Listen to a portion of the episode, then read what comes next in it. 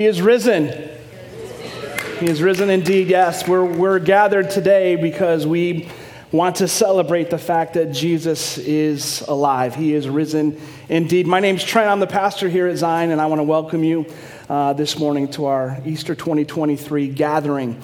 Uh, if you're a guest this morning, welcome. We're glad you're here. If you're family uh, visiting from out of town, welcome, welcome. Hopefully, uh, you have a nice stay here in our community. And uh, we just want you to know that we are super excited to have you with us. If you're t- here today, uh, no matter where you're at on your faith journey, uh, whether you would consider yourself a follower of Jesus, a used to be follower of Jesus, uh, I'm trying to figure out even if I believe in Jesus person.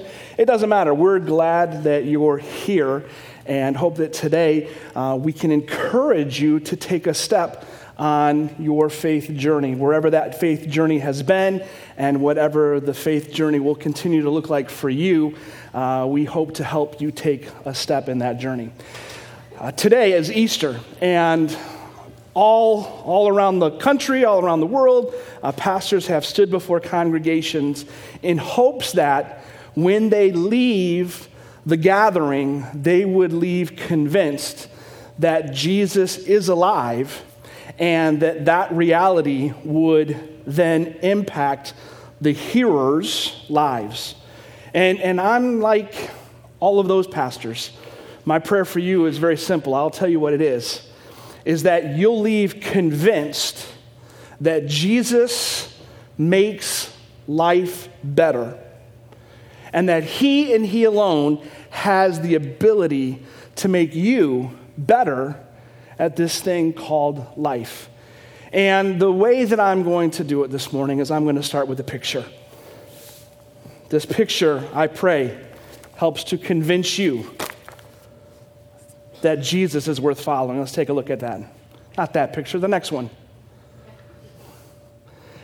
You say, well, how, how does that picture, how is it going to help me today begin to live life differently? Well, anybody know what this picture is called? I've got an art teacher in the back, Mrs. Namelli. There you go. And the style that the, art, that the artist used is called what? Pointillism. Pointillism is an is a artistic technique that uses a series of dots. And it's used to help uh, illuminate, it's, help, it's used to help with the brilliance of a picture. And so, if you were to get really, really, really, really, really super close to that picture, you would see that it is simply dots of color and dots of color and dots of color and dots of color. And it took about two years for uh, the artist George Seurat, Seurat uh, to, to do this. Um, but this kind of gave birth to this new artistic expression called pointillism. And, and, and what happens is when you step back, it kind of blends the colors and so that the viewer can see what is intended. But again, if you got closer and closer and closer to the painting, it would be harder for us to see the whole picture.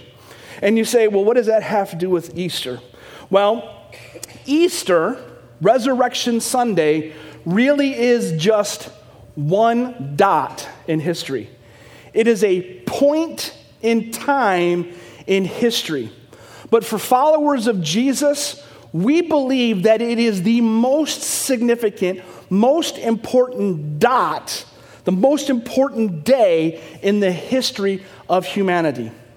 And so, what happens is 2,000 years later, all kinds of dots have been filled in right? And we pull back, and it's easy for us to forget that as followers of Jesus, it all started with a moment, it all started with a dot.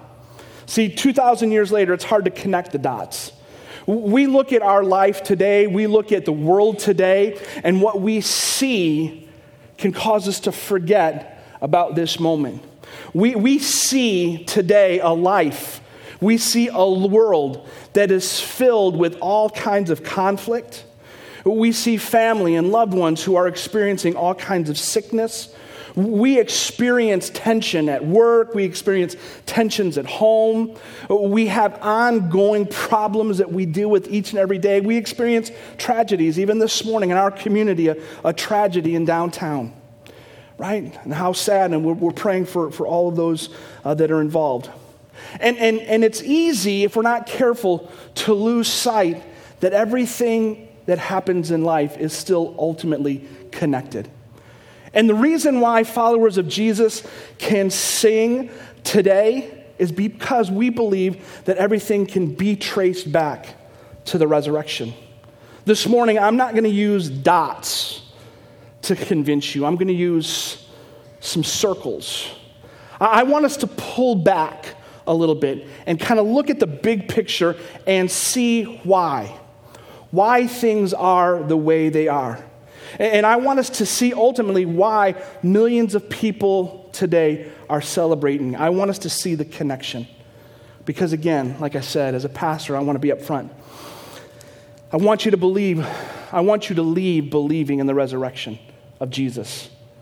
Not, not just as an event in history, but as the moment that has the potential to change your life. At Zion, one of the things that we've said time and time again over the years is, is this statement, and it's not original with me, but it goes like this Anyone who can predict their own death and burial and resurrection and pull it off, we say we should just go ahead and follow that guy. Just follow that guy. And, and so we believe that Jesus did that. And so here in our community of faith, we, we simply try to encourage and challenge one another to follow him. Because that's what Jesus' invitation ultimately was. It wasn't just to believe something, oh, that's a starting point, but to actually do something. And to do something that Jesus invites us into is a life of following him. And so today, I'm going to take a step further. If today you make the decision to follow him, we will celebrate that. We will be excited for you. We'll be excited to come alongside of you and, and help you on that journey of faith. But also at the end of our gathering today, we have some other friends who've made a decision to follow Jesus previously today. And they're going to publicly acknowledge the fact that they're following Jesus by being baptized. And perhaps, perhaps, perhaps, even this morning, someone in this room who came today not thinking about following Jesus by being baptized says, you know what? it's time for me to take that step in my life. So, where do we start? Where do these circles begin? Well, every story has a beginning, every painting has its first stroke. And so, the first stroke that we want to look at is the reality that God had a design for this world. Everything started there. For followers of Jesus, we understand that, that everything exists because there was a creator. There was a designer. Someone was and is behind everything that we see happening in this world. And in this world, nothing happens on accident.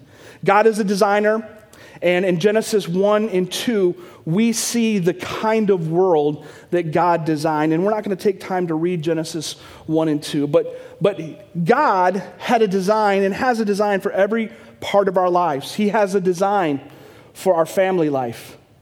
He, he said, to our parents, Adam and Eve, to be fruitful and multiply. He has a design for our work lives. He said that, that, that humanity, that we would have dominion and that we would work the earth. God has a design for how we go about doing our work. He has a design for our marriages. He says that we are to leave and cleave to one another. He, he has a design, and this, this should be good news to some of you because some of you are extremely stressed out emotionally, physically, mentally. Did you know that God has and had and still has a design for our mental, emotional, and physical uh, health?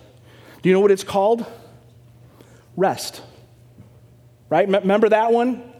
The, the, the, the, keep the Sabbath. How many of you learned the Ten Commandments, right? That, that's by design. God, God designed us to, to need rest, and He gave it to us as a gift. And some of you will walk out of here and say, it was worth it just to hear that because, doggone it, I am tired, I'm stressed out mentally, emotionally, physically. I need to practice God's design and carve out some time to rest. That's probably worth some of you being here today, right? But God had a design for every single part of our lives. He had a design for connecting with Him. That's why He made us. He made us for relationship. And again, if you read the Genesis account, you you can read where Adam walked with God in the cool of the day. There was a, this perfect connection that humanity had with their, their Creator God, and that is exactly what God intended. It was what He designed. But within that design, God also left room for humanity to choose. To choose love or to reject love. He created us with the capacity to love and obey Him, but He also created us with the capacity to choose not to. And that choice was designed into an illustration, into a, into a picture. And it's this picture up here of a tree. God created a world where there was one rule. How would you like to live in a world with one rule? That's it. Like, that would be kind of sweet. You could do whatever you want except this one thing. That was God's design. That's how He made the world. He placed inside the garden a tree, and He said, Listen, you can eat from any tree in this garden that you want, just not this one. And He did it, He didn't do it to be mean or to be cruel, He did it to leave humanity a choice. Choose to follow the Father's will, choose to obey his directive or not. And the fact that he gave us a choice demonstrates actually his love for us. And those of you who grew up in church or know anything about the, the origin story of humanity know what humanity's choice ultimately was. It was to choose to go their own way. Genesis 3 tells the story of Adam and Eve choosing the, to follow the, the serpent's words. And in that moment, in that moment, sin entered the world. And the Bible has a word for departing from God's design. And that is the word sin. And the, the word sin actually means missing the mark. It's an archery term. And it literally means to miss the mark. And I don't think I need to convince you or me or anybody that humanity continues to miss the mark every single day. You miss the mark, and you miss the mark, and you miss the mark, and I miss the mark. We all miss the mark. And the Bible has much to say about the fact that we all miss the mark. Miss the mark. Isaiah chapter 53, verse 6 says that all we like sheep have gone astray.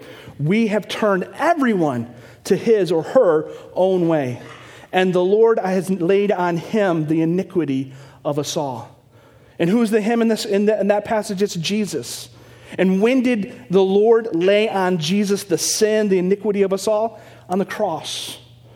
We remembered a couple of days ago, Good Friday, Christ's death, his sacrifice. And, and we want to remind ourselves, or maybe you've never heard this before, but the reason why Jesus had to die, the reason why there was a cross, is because of sin your sin and mine. Romans 3:23 reminds us that all have sinned and fallen short of the glory of God. We've all sinned. Which leads us to another, another, another picture. See, when we stray from God's design, this is what it looks like sin. And this is what happened to humanity. But sin leads somewhere. Sin, sin doesn't just happen in a vacuum, it, it has consequences. And what sin did for all of humanity is it led humanity to a place of brokenness. It led, it led to a place of brokenness. Things go bad when you stray from the design. And, and would anybody, not that I would think you would do this in a, this moment, but I don't think anybody would try to argue that humanity is broken.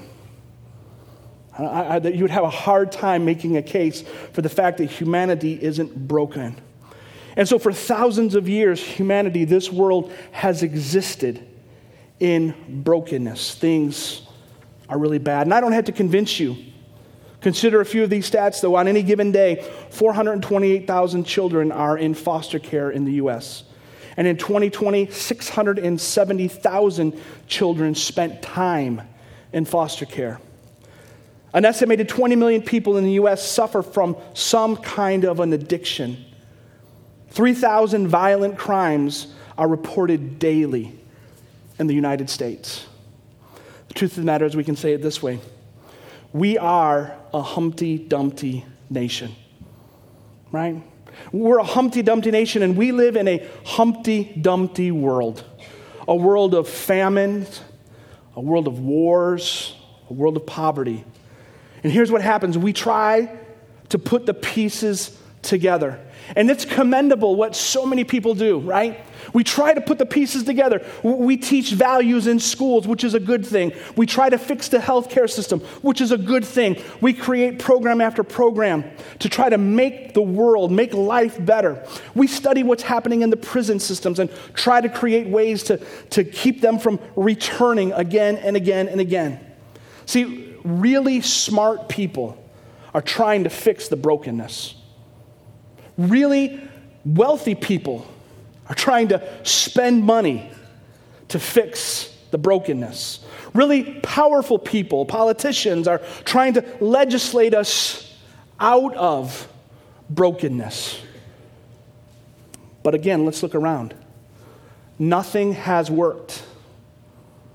Nothing will work. But that's the brokenness out there, right? You, you can lean in yeah, I see that brokenness. Yeah, you're right. You're right, Trent. But let's, let's bring it a little bit closer to home. Let's think about the brokenness in our own lives. See, I'm convinced that we all know that we are broken. And for some of us, we have tried for years, some for decades, to try to fix our own brokenness. We've tried any number of ways to move away from the brokenness, and it looks something like this. In our brokenness, we try to do our own thing. We still try to figure out what to do. Some of us choose to ignore our brokenness. I'm just not going to think about it. Others, we medicate our brokenness. Others, we try to get so busy that we don't have time to worry about our own brokenness. We, we overcompensate to try to improve ourselves in hopes that the brokenness will go away. But you're smart. You're smart. If you're honest with yourself, you, you, you would have to say that none of it has ever worked. Everything in my life that I've ever tried to do to fix my own brokenness has led me to more brokenness. and right about now, you're nudging the person that invited you to church, and you're like, boy, this is real pick me up today. Thanks for inviting me to church. What a bummer that guy is. And if I sent you home today, right there, you, would have every right to walk out going like, I'm not going back to that church. He just makes me feel sad and, and bad, and I feel awful, right? Well, the good news is it's not done yet, all right? But we need to, we need to be able to confront this part before we get to the good stuff. Before we get to the good news, we have to understand our unbrokenness. See, our brokenness, if we're not careful, leaves us with this, this sense of disconnection with God that, that, that, excuse me, leads us to despair, can lead us to depression, can, can lead us to places that we don't want to ever admit that we can go. And I think some of us, if we're honest today, when it comes to God, you feel the disconnect because of your brokenness, and it's left you feeling one of three ways. Number one, you feel fearful when you think of God. He, when you think of God, you're always like, He's going to get me. And every time something bad happens, you're like, there goes God again. He's mad at me. He's doing this to me again and again and again. And you, you live in fear of God. Well, again, let me just explain to you that that's not God. God doesn't want you to live in fear. For some, your disconnect has left you when it comes to thinking about God living in shame. Some of you are here today, and, and, and, because of the shame, you think to yourself, you know, after all that I've done, how could God possibly love me? After all I've done, how could God possibly love me? For some, it's guilt. After all I've done, some would say, how could God possibly forgive me? See, this picture, though this picture is absolutely 100% accurate, again, if we pull back and see the big picture, this is humanity. God had a design, we sinned, it led to brokenness, and humanity does everything possible to fix the brokenness. But nothing worked until Jesus came. Until Jesus came and he became the remedy. See, the resurrection is ultimately the remedy for the brokenness that we experience in life. It is our way out of brokenness. Let's see that next picture of the gospel. The gospel, the good news. What is the gospel? Very simply, it's the, the good news that Jesus died for our sins, that he was buried, and three days later, he rose again from the dead. The Apostle Paul wrote about uh, this moment when he wrote a letter to a church in Corinth. 1 Corinthians chapter 15, he said this. He said, Now I would remind you, he's talking to a group of believers, men and women who were already convinced of the gospel. He says, I would remind you. Why do they need to be reminded of the gospel? Because we're forgetful. People are forgetful. He said, But I would rem- remind you, brothers, of the gospel, of the good news that I preached to you, which you received, in which you stand, and by which you are being saved, if you hold fast to the word I preached to you, unless you believed in vain. And then listen to this For I delivered to you as of first importance what I also received. First importance, the gospel is what matters most for believers. That Christ died for our sins in accordance with the scriptures, that he was buried, and that he was raised on the third day in accordance with the scriptures. This is why we gather. This is what followers of Jesus believe that he set himself upon a cross, allowed himself to be beaten and bloodied and killed to pay for our sins. But he proved who he was, the Son of God, three days later when he rose from the grave. And that is what makes a difference for all of us who've chosen to follow Christ. But here's something about the gospel. Let's go back to that slide with just the gospel for a minute. That Jesus lived and he died and he was buried and he rose again is a fact. That's the gospel. But the, the fact of the gospel is not enough. This is where now it gets very personal. The, the personal aspect is this we have to act in response to the gospel. And, and what, does, what does that mean? Well, two words repent and believe. Repent and believe. And when you hear that word repent, it, depending on your background, your church background, you might have in your mind somebody standing on a street corner yelling at the top of their lungs with a long beard, Repent, repent, repent. Repent is a Bible word that we don't use very much, but the word simply means to make a U turn. That, that's what repent means. It means I'm going in a certain direction. I realize that I'm going in the wrong direction. I'm going to choose to repent, do a 180, and go in another direction. And when it comes to the gospel, that's what the gospel ought to lead everyone to do. When we see Jesus' death, burial, and resurrection, we should be able to say, you know what? I've been doing the wrong thing to fix my brokenness. I've been chasing comfort. I've been chasing pleasure. I've been chasing popularity. I've been chasing money. I've been doing all this stuff and I still feel broken, but no longer will I chase those things.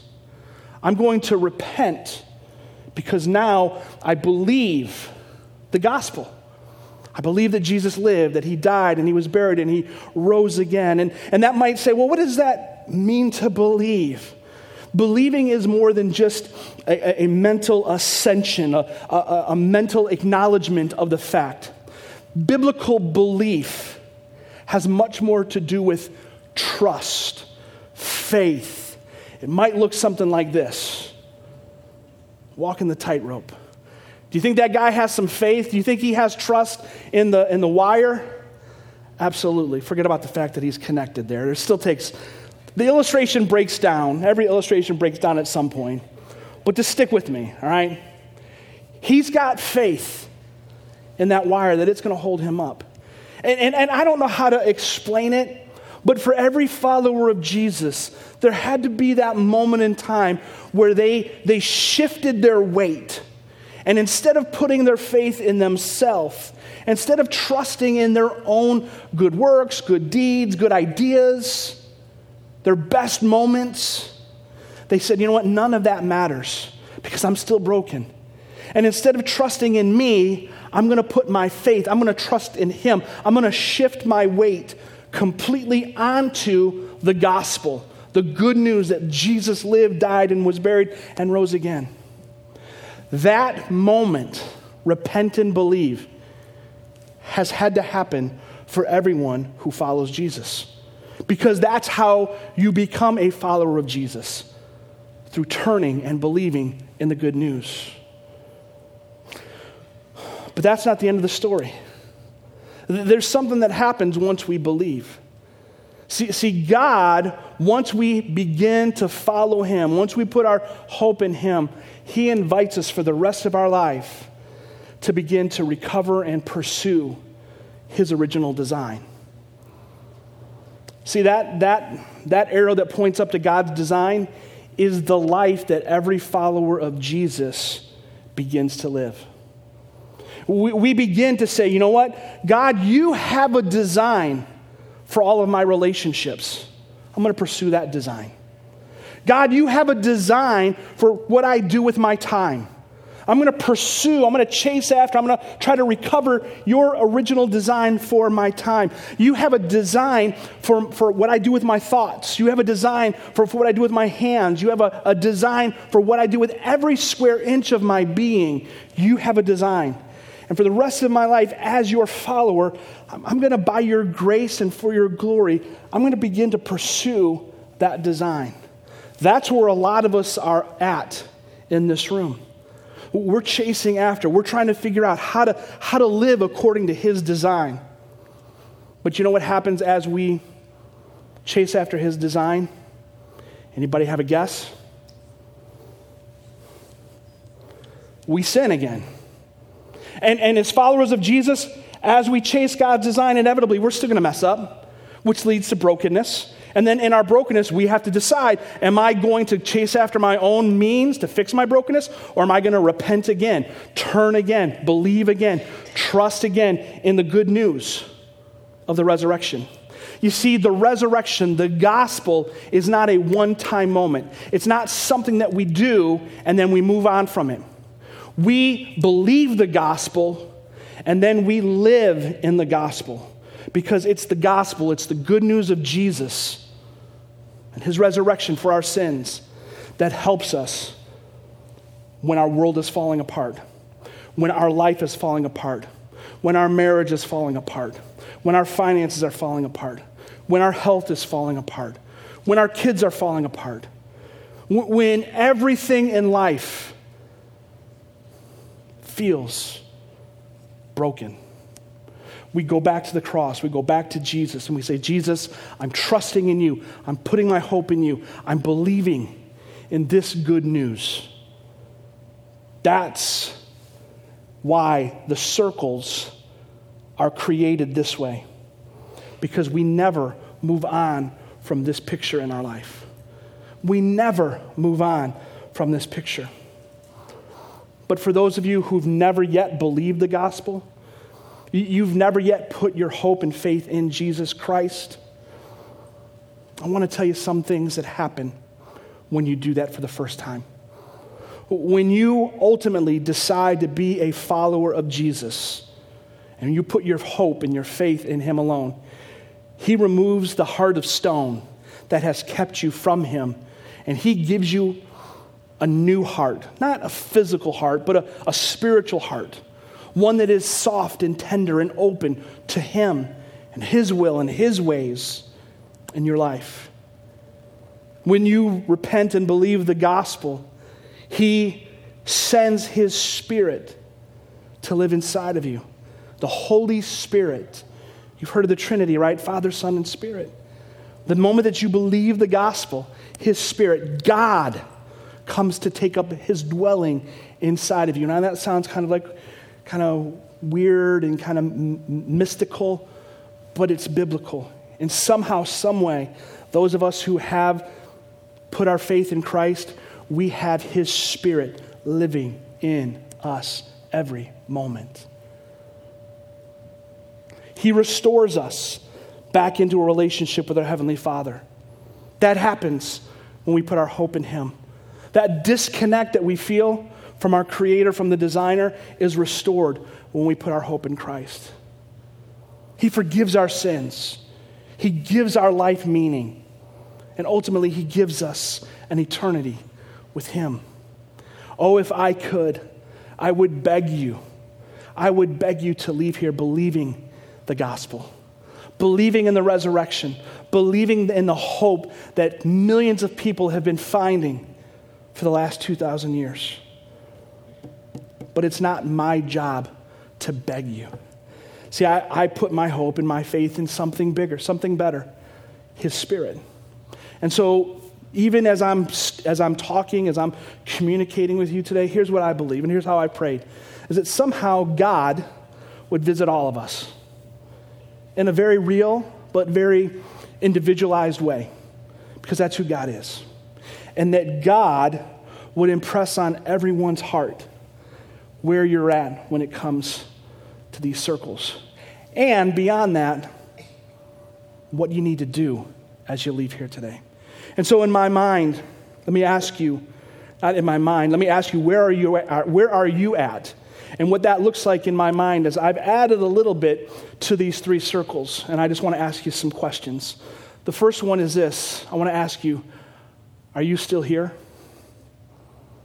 Are you still in your brokenness? You, came through the doors not knowing Christ, not having a relationship with Him, having never put your hope completely in Him. If, if this is where you're at, thank you for acknowledging that, at least in your mind and in your heart. But I want to encourage you you don't have to leave here in your brokenness. You can leave here having put your faith, putting your hope in the gospel, in Jesus Christ. And I pray today that you would. Maybe that's where you're at, is that next place. As you're ready to believe. Go ahead, hit that next one. I'm ready for this. And if that's where you're at, I'm ready for this. We're going to help you take that step in just a minute. But then there are others who, on that recover and pursue piece, you'd have to say, you know what, Trent, doggone it. Here I am again. Another year, another Easter Sunday, a day, man, we should be celebrating, a day that, that we should be excited. That I, as a follower of Jesus, I ought to be excited. But honestly, I come in, I'm like, I, feel, I still feel this heaviness. And, and maybe you're here because if you're honest, the gospel is where you stopped. You, you, were content with believing that Jesus lived, died, and was buried and rose again. You put your faith in Jesus, and now you're just skipping your way to heaven. Glad that you're glad that you have an eternity with him. But if you're honest, you'd say, I've not been chasing after God's design. Even as a follower of Jesus, I've been pursuing my own design for my life, my finances, my relationships, my priorities, my fill in the blank. I've still been doing my own thing. And, and, and Trent, the truth is, I still see myself over in brokenness a whole bunch. Well, listen, the good news for you, once again, is simply to repent, recognize it, believe the gospel, trust in Him, and say, okay, I need to begin to pursue God's design in my life. See, I believe there's a lot of us who are following Jesus who are casual in our walk with Him. And the one thing that you can't be is casually committed to following Jesus because Jesus never invited a casual journey. He said, Follow me, take up your cross, lay down your life, follow me.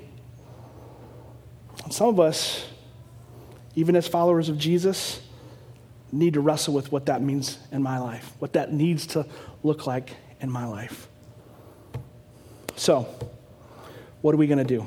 Well, first thing I'm going to do is I'm going to invite the worship team to come back up. And then I'm going to invite those who have made the decision to be baptized to sneak out and go get ready. And I'm going to talk about baptism in just a minute. But I'd like the rest of us to do this to grab that communication card that should be in the seat in front of you. Just grab it, take it out, and hold it, hold in your hands. And if you're willing to communicate with me where you're at and what decision you need to make, I would commit to praying for you, to coming alongside of you, to helping you in your journey of faith. And so, what we're going to do is we're going to sing a song, then I'm going to come back up and we're going to do the baptisms. But during the song, if you'd be willing to put your name on the front and then on the back, just give me a, a, a short little blurb. This is where I'm at, Trent. Let me know so we can pray for you and maybe grab a cup of coffee or connect you with somebody. I want to help you. I really do. Beyond this day, beyond this moment. And then I'll tell you what to do with the card. But if you're here today and you're not following Jesus yet, I want to help you specifically. How do you start a relationship with Jesus? How do you first repent and believe? Well, there's not a, a magic formula, there's not a, a special prayer, but for millions of people who have started following Jesus, it started by praying. It started by saying something like this to God Dear God, again, going back to those circles, I know that I'm a sinner and that I'm broken. I believe, Jesus, that you died and was buried and you rose again. I believe that. That's the point that that's that's the starting point. Right? I believe that you died and was buried and you rose again.